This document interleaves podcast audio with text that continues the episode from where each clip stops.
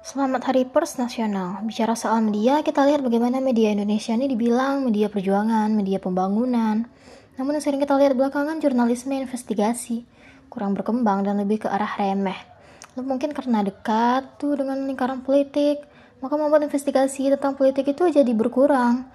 Misalnya hanya Tempo dan Kompas yang kritis, beda dengan media lainnya. Nyatanya, iya sih, media di Indonesia ini nggak bisa, nggak bakal seindependen media di negara lain yang lebih demokrasinya seperti liberal dan dijamin oleh negara. Media di Indonesia ini kalau di politik Indo tuh bisa diibaratkan oligarki. Ya, media oligarki yang hanya dikuasai oleh beberapa kelompok besar.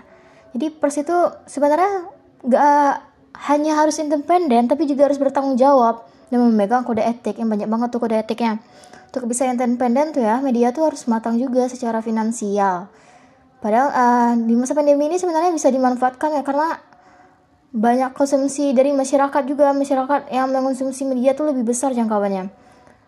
Namun yang saya lihat kebanyakan tuh kayak clickbait, uh, saya perhatiin banget sama clickbait misleading, pengarahan opini, pengiringan opini, terus narasi-narasi yang kurang baik.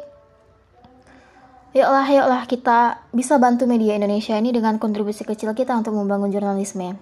Apa itu? Dengan mari langganan media berbayar. Thank you.